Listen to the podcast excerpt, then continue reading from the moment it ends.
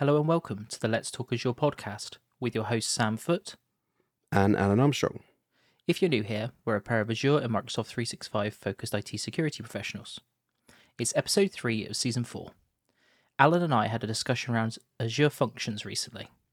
With serverless and microservices application architectures rising in popularity, we discussed this newer development approach. Here are a few of the things that we covered. What is serverless and what benefits does it bring? How Azure functions compare to other Azure based serverless solutions? The costs of Azure functions and the languages and hosting options that are supported. We've noticed that a large number of you aren't subscribed. If you do enjoy our podcast, please do consider subscribing. It would mean a lot to us for you to show your support to the show. It's a really great episode, so without further delay, let's get started.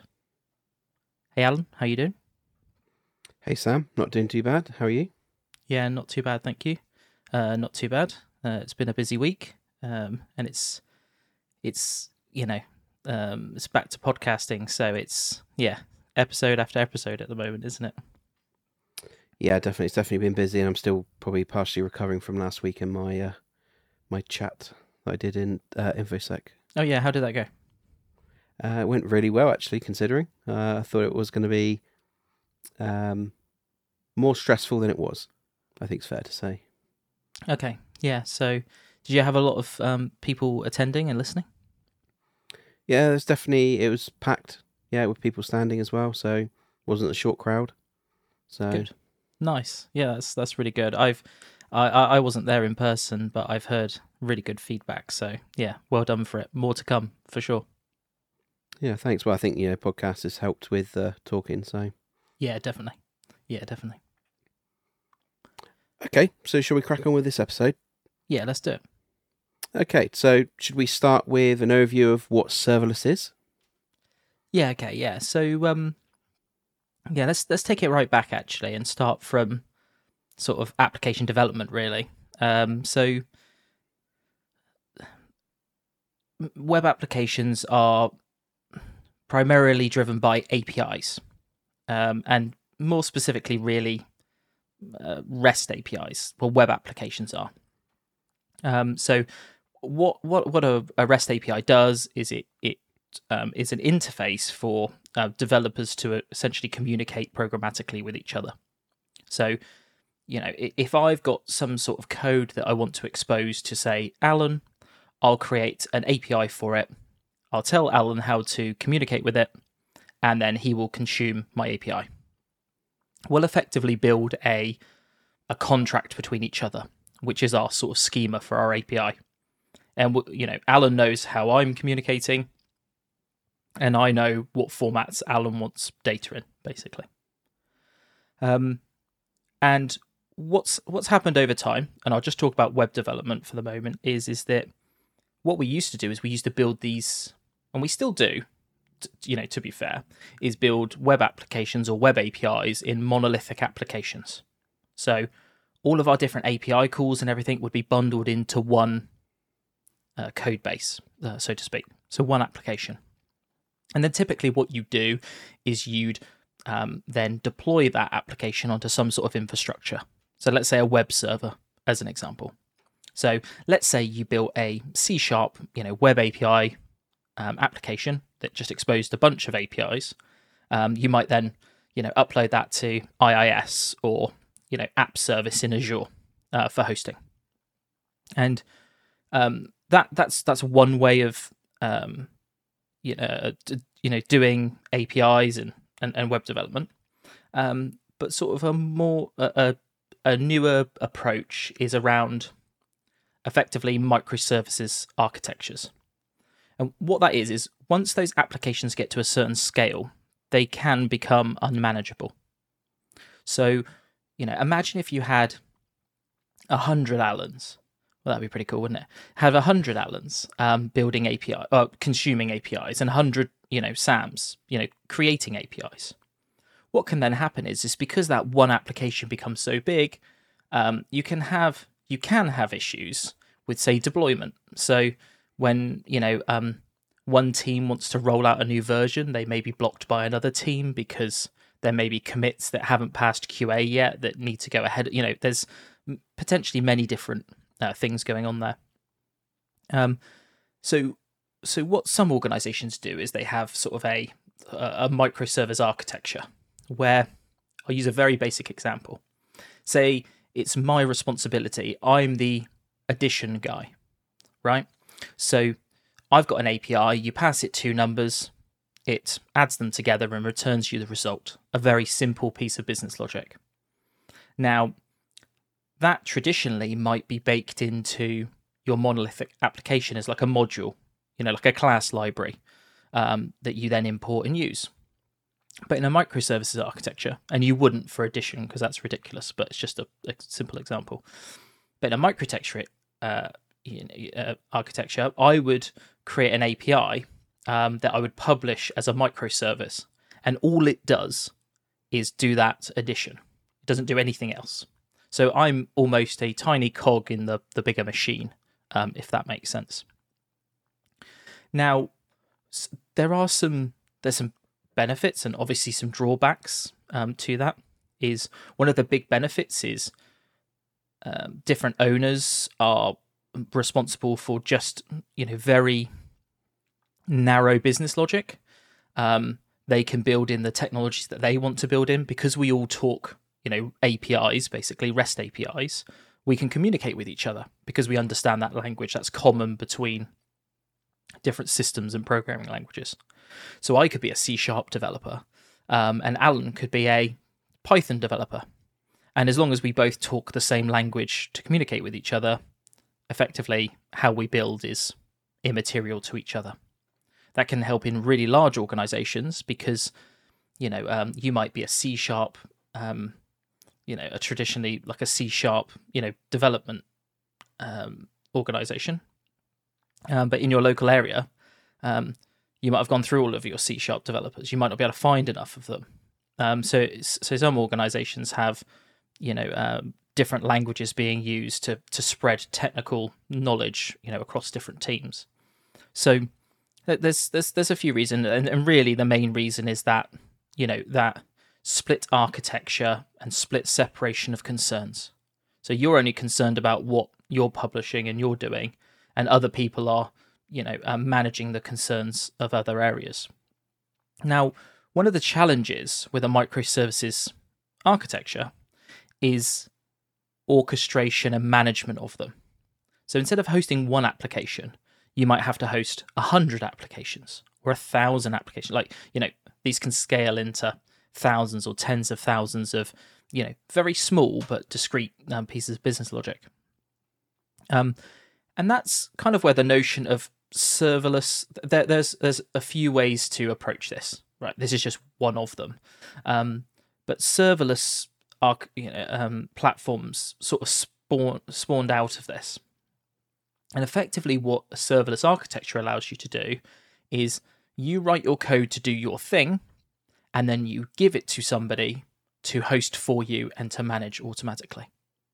So, if um, another example of a serverless like architecture is Logic Apps inside of Azure.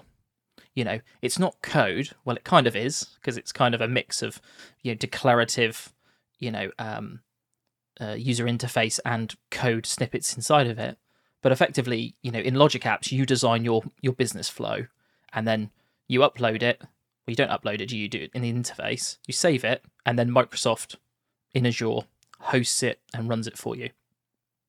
And that's really powerful because in that serverless environment, you don't have to configure the web server. You don't have to, well, manage the operating system that that web server runs on. You also um, don't need to manage, you know, your deployment pipeline potentially to it because there's a lot of tooling in and around that. Because like in, you know, in Logic Apps, you just edit it in the interface. There's no publishing of code, right? Um, and Logic Apps is great. There's nothing inherently wrong with it, but there's obviously a lot of um, developers out there that want to be able to create these discrete um, units of business logic, but actually declare it with code. Um, so they want to be able to write in their languages, but also hand that code to Microsoft, well, Azure, I should say, um, to host for them. And effectively, that is the major benefit of serverless. You you you know upload your code, and then in theory, you forget about it. Well, you forget about the management of that that code and the, the hosting of it because it's at such a high level. You know, this is a platform as a service, but it's really really high on that.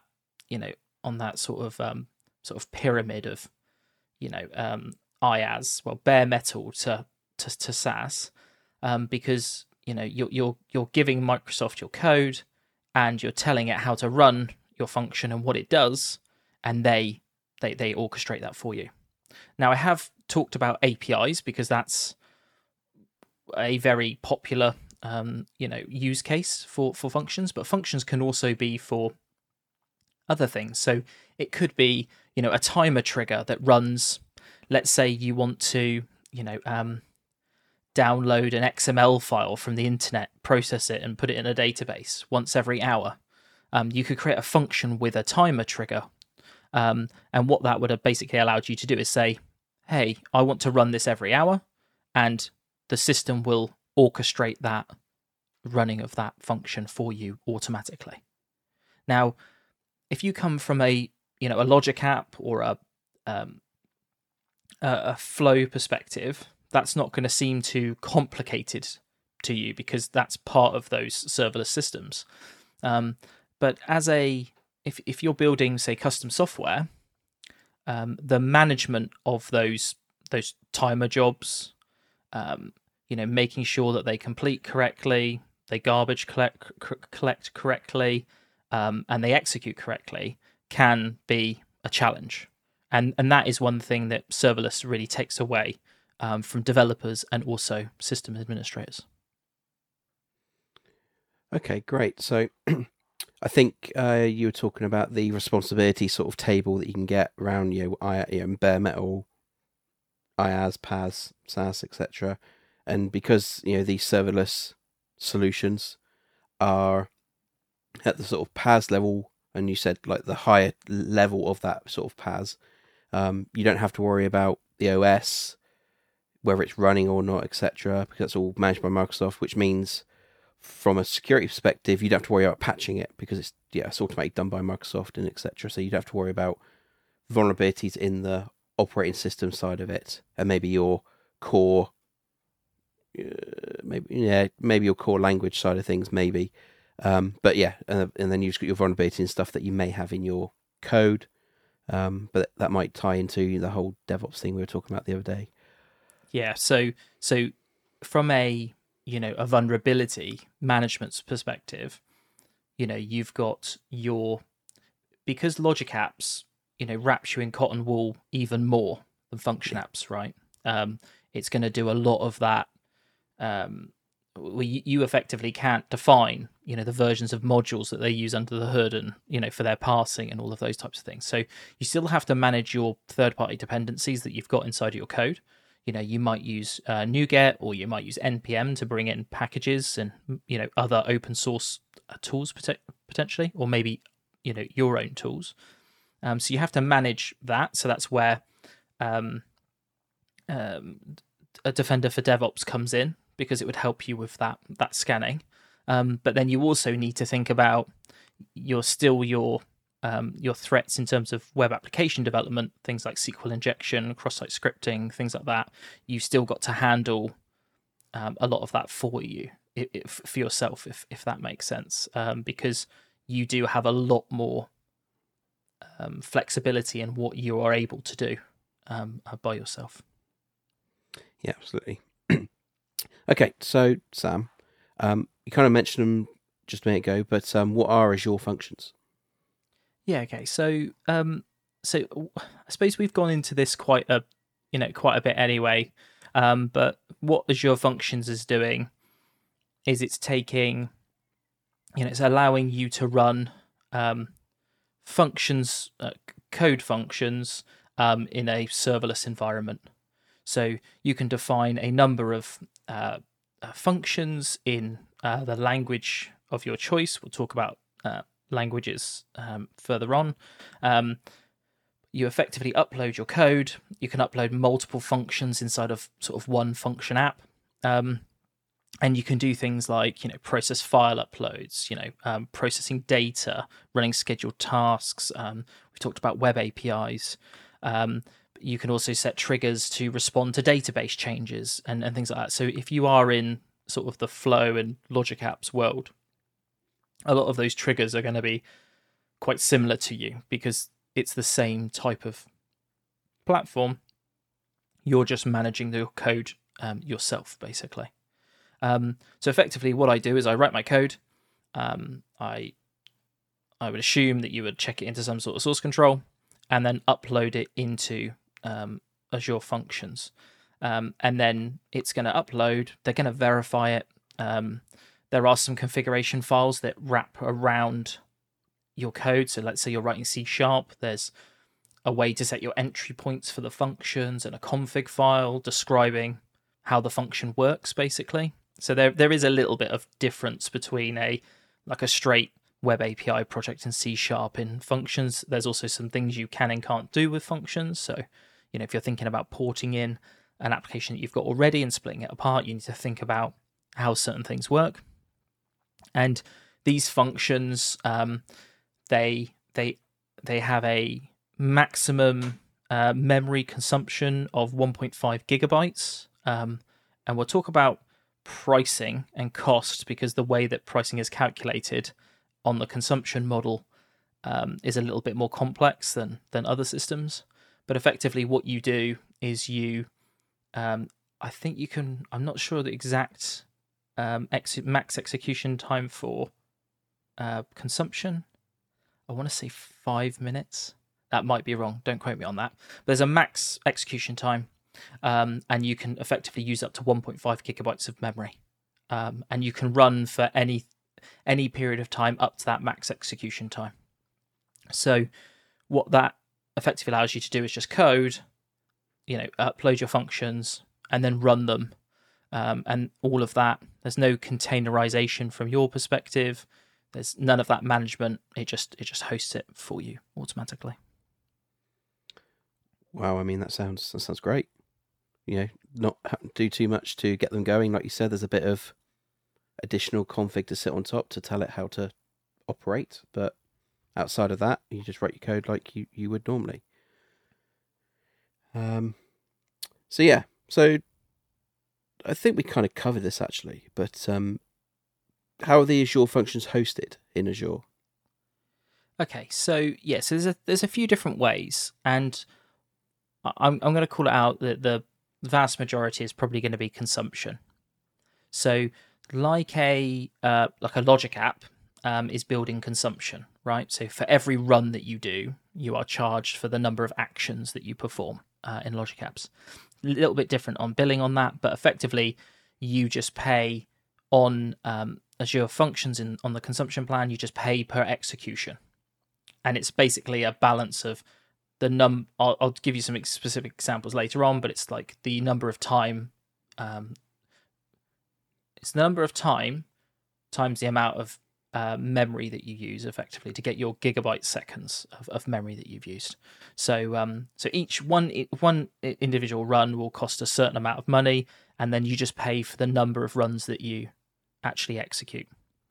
So what's great about that is is that you only pay for when your functions are running. One of the you know one of the hardest things with any web application is if you've got an application that let's say let's say let's say it's just a timer job that wakes up every hour. And let's say it's not business critical. Let's say you're automating something right? Um, and you know it wakes up every hour. If you were to run that traditionally you'd have to have a web server running like 24 7 you know the web server doesn't boot up, does it, to run its task and shut it down, it just stays on all the time. So things like app service, um, there are cheaper tiers, but you basically have to pay for an app service instance running constantly. Whereas the consumption, you can still write code, um, but you can only be charged when it actually executes. And also, you get the benefit of being able to scale automatically as well, because you're not provisioning virtual cores and memory. You know, um, you've you've effective you haven't got unlimited scale, but you know if you do need to scale up, there's no instances to scale up. It's a, it's effectively the the the platform itself handles um, the execution of of that. Um, one of the downsides of serverless functions is they can take some time to warm up, should we say?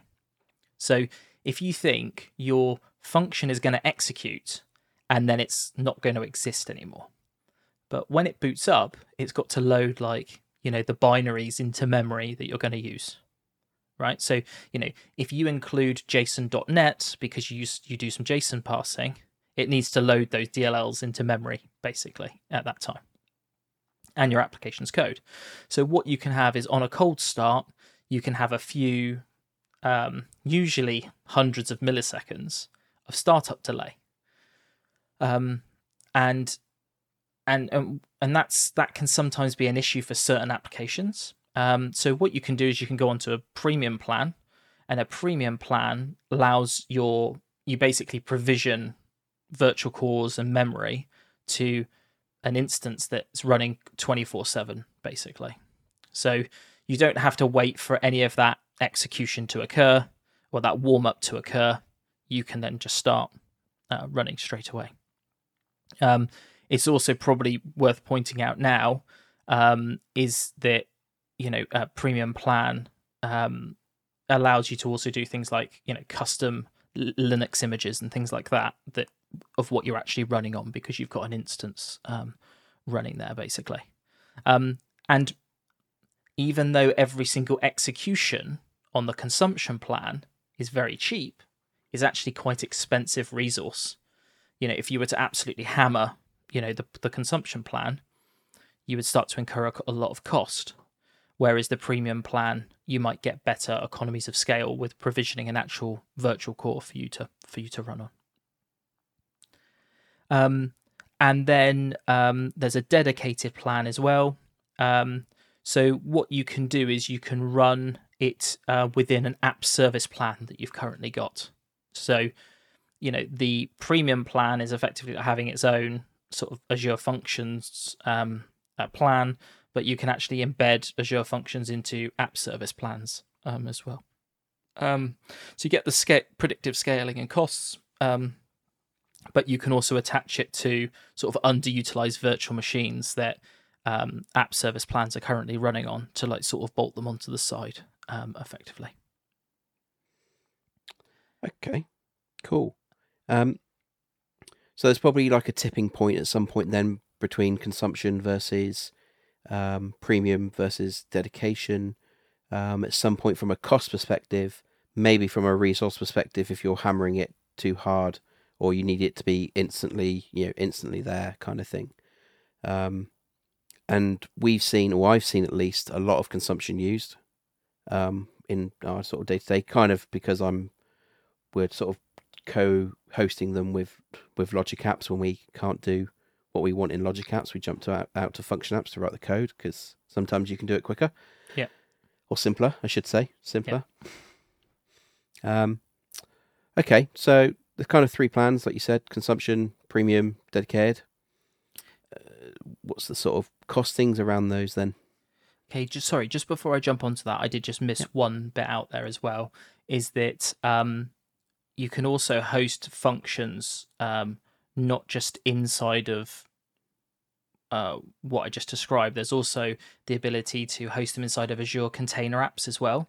I believe that's um, a preview at the moment. I think um, so that you can effect- effectively isolate those functions running inside of containers, but hosted um, in, in, Azure um, effectively, um, and that you can also do it on uh, Kubernetes using Azure Arc as well. I believe that's also, or maybe that might be the one that's preview at the moment. So if you don't want to run, because um, in theory, then you could run it on bare metal, couldn't you? You know, because you could write Azure functions, which then get deployed to Kubernetes that could potentially be in your, you know, your colo or in your in your data center, right? Um, at that point, there are other ways to do microservices architectures with Kubernetes, but you might want, you know, the end-to-end, you know, ecosystem that Microsoft gives you, right? Because Azure Functions is well supported in Visual Studio, Visual Studio Code, so that can help you um, with that. And that can you know sometimes you might need customer hardware requirements depending on your you know your environment. Um, so so yeah, that's that that's something just to call out. Okay, so that's, probably that scenario might also be around um, where you need to process data Yeah, if you definitely. need to put it in yeah, another location. exactly. Yeah.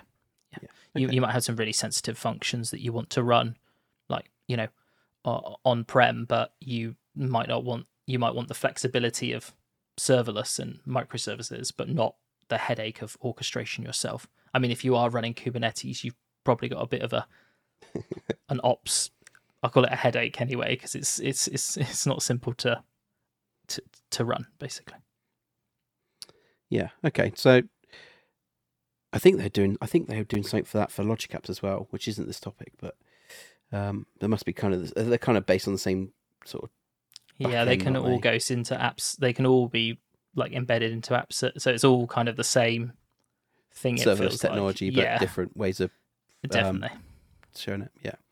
Okay. So costs. How how do you work out the costs, and you know, is it free? Is there any yeah, free? so um, the consumption plan, um, there's a fr- so the the way it's billed for consumption is gigabyte seconds, right? So so I'll try and use a very simple.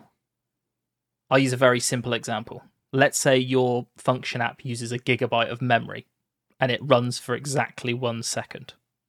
To make it as simple as possible, sounds like a pretty beefy function. Um, functions can scale from anywhere from 128 megabytes of memory all the way to 1.5 gigabytes of memory.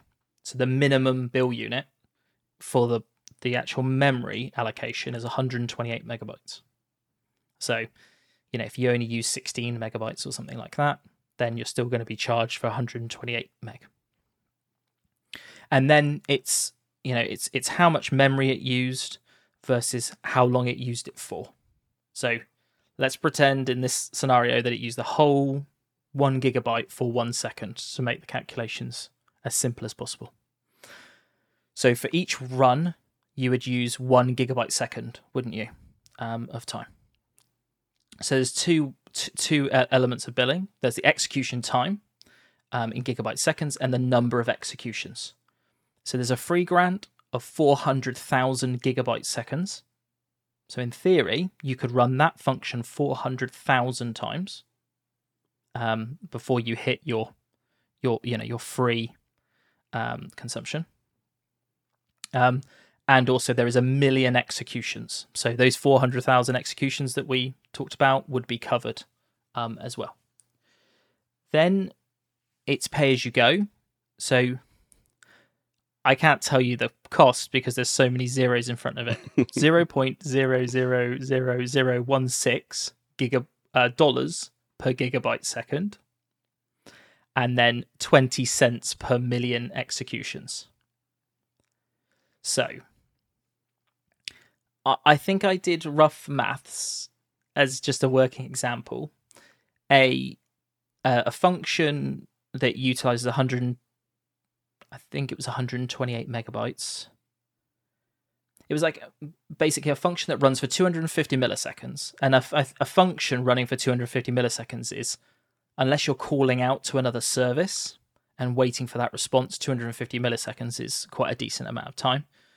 Um, so you got 250 milliseconds, and then I, I think I calculated it to like, I think it was 128 megs worth of memory that was used because 128 megabytes of memory for a singular function action is quite a lot unless you're doing high num like high amounts of data processing or machine learning or something like that. Um, and then I think I calculated that 100 million runs of that would cost something like $42 or something like that.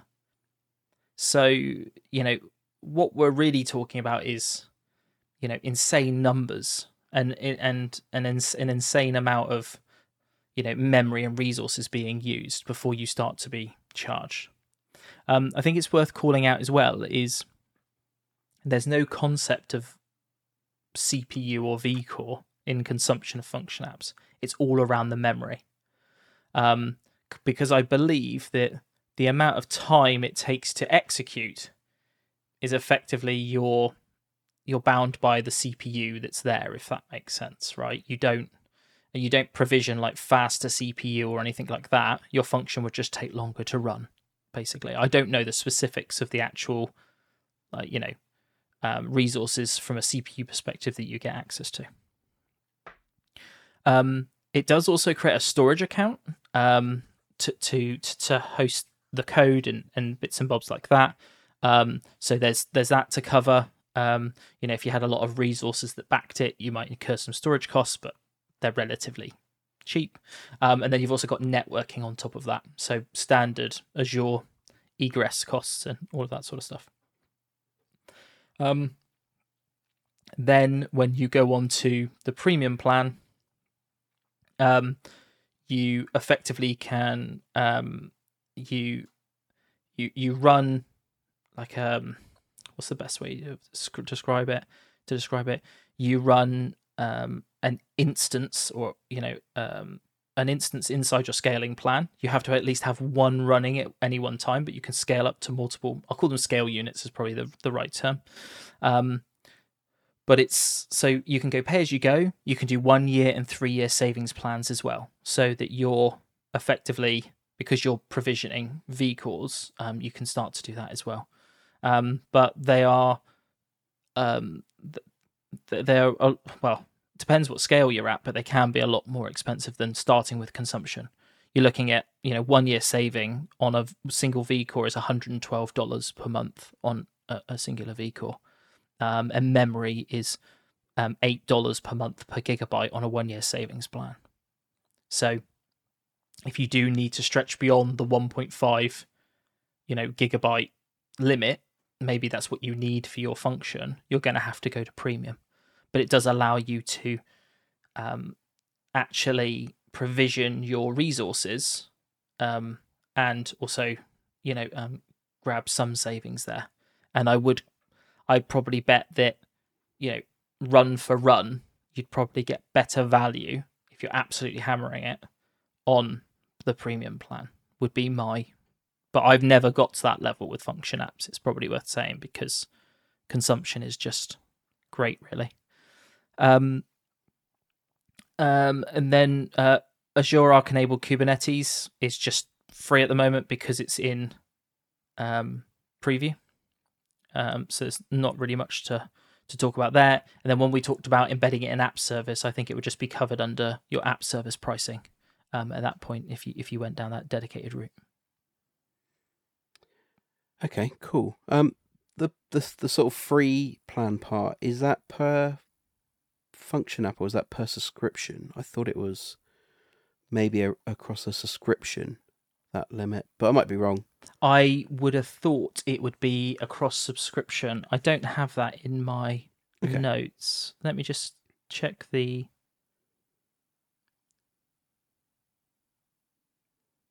I'm I'm going to say that it's per subscription because it would be because okay. then you could just make as many functional apps if you want to. But yeah. you know, that that might be the case. Um, but yeah, it's still a lot of compute a lot of actions that you can take even with that. Same thing with like what we've seen in in Logic apps. There being a lot of runs on a. I think it's on the subscription, you know, for actions and things like that.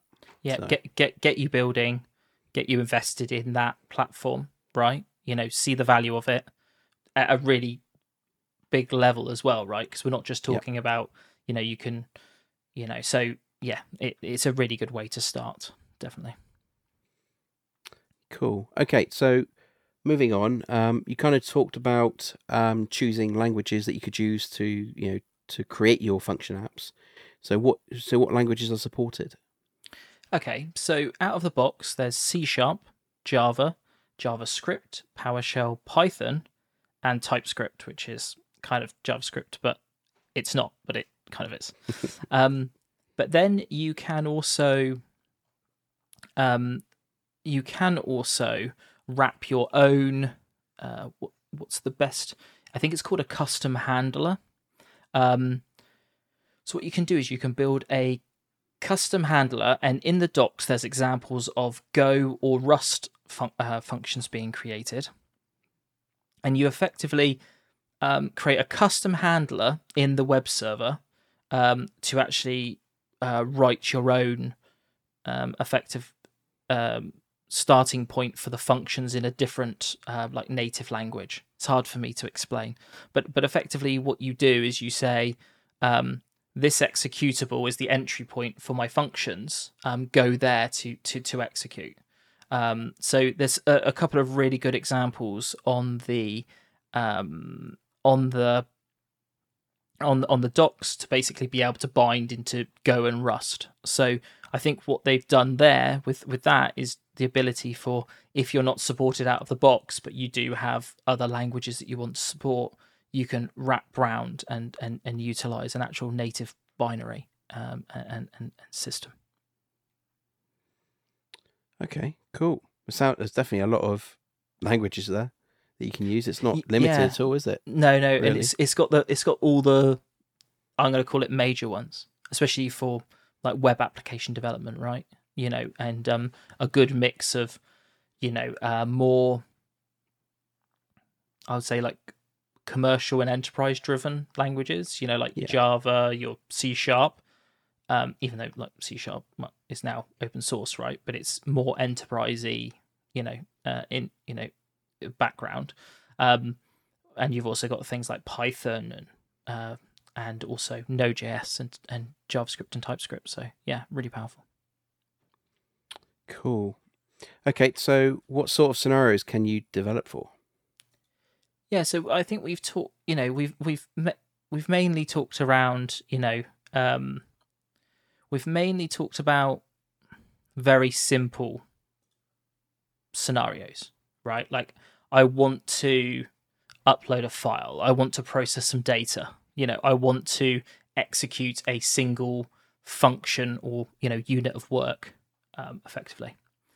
Um, but if we take serverless to a another level, let's say, let's call it, and we'll and we'll call them stateful functions. Now, when we might currently have, let's say we have two functions that we want to run. So we first do our addition and then we feed our addition into something else, like a subtraction or something like that. Um, what do we do there? Do we do we do we tell the addition function to then talk to the subtraction function? That could be that might not be right because sort of the the chain of responsibility might not be there if if that makes sense. Because you know if i'm the addition guy then all i care about is addition. I don't care about then calling the next function in the chain right? Because you know one of my users might just want to do you know um, addition. The next one might want to do an addition and subtraction if that makes sense like chain functions um, together.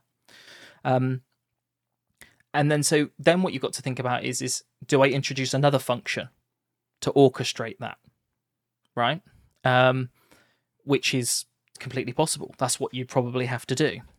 Um, but that's actually built into uh, functions. So what you can do is you can define stateful workflows by writing orchestration functions, um, which then uses entity functions um, to actually do the the work, if that makes sense. So you can chain workflows together, but you chain them together say programmatically. You define how they communicate with each other.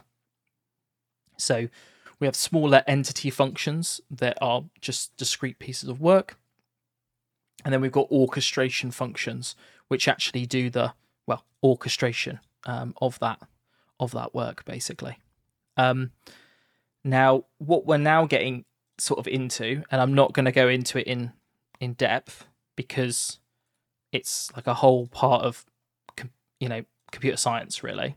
Um, but I just wanted to call out that you can do stateful functions within inside of um, Azure Functions because it's it is a it is a challenge when you're building these disconnected microservices to manage state and how you know the machine sort of works together uh, basically so it's taking a lot of complexity away from developers and putting it in the platform, uh, basically. Okay, cool. Thanks. Um, okay, so we kind of talked about you know egress stuff pricing. So you know what is what is there for networking, no, net, handling the network? Yeah, so similar to other serverless, um, you know, products in um, Azure, in order to get um, full like VNet networking support, you can't be on the consumption plan, uh, basically. So if you do have a private networking requirement or a specialized networking requirement where I'm not even going to call it specialized networking requirement because binding onto a VNet isn't particularly that special, is it nowadays? But you know, if you if if you need that level of control, you're going to need to be on the premium plan at a minimum because uh, the consumption plan isn't gonna isn't gonna give you that. Okay, cool. So it's it's out on the internet in effect or publicly facing kind of thing with controls in front of it, um, or about binding to your VNet for in effect um, internal or private network um, connectivity. Yes, exactly. Okay, cool. Um, so how do Azure functions scale? We kind of talked. You talked about the scale units. Um, can you go into a bit more detail? Yeah. So um, you know, obviously we get that great benefit with consumption apps. You know, you know, you've effectively not really got to worry about scaling at that point.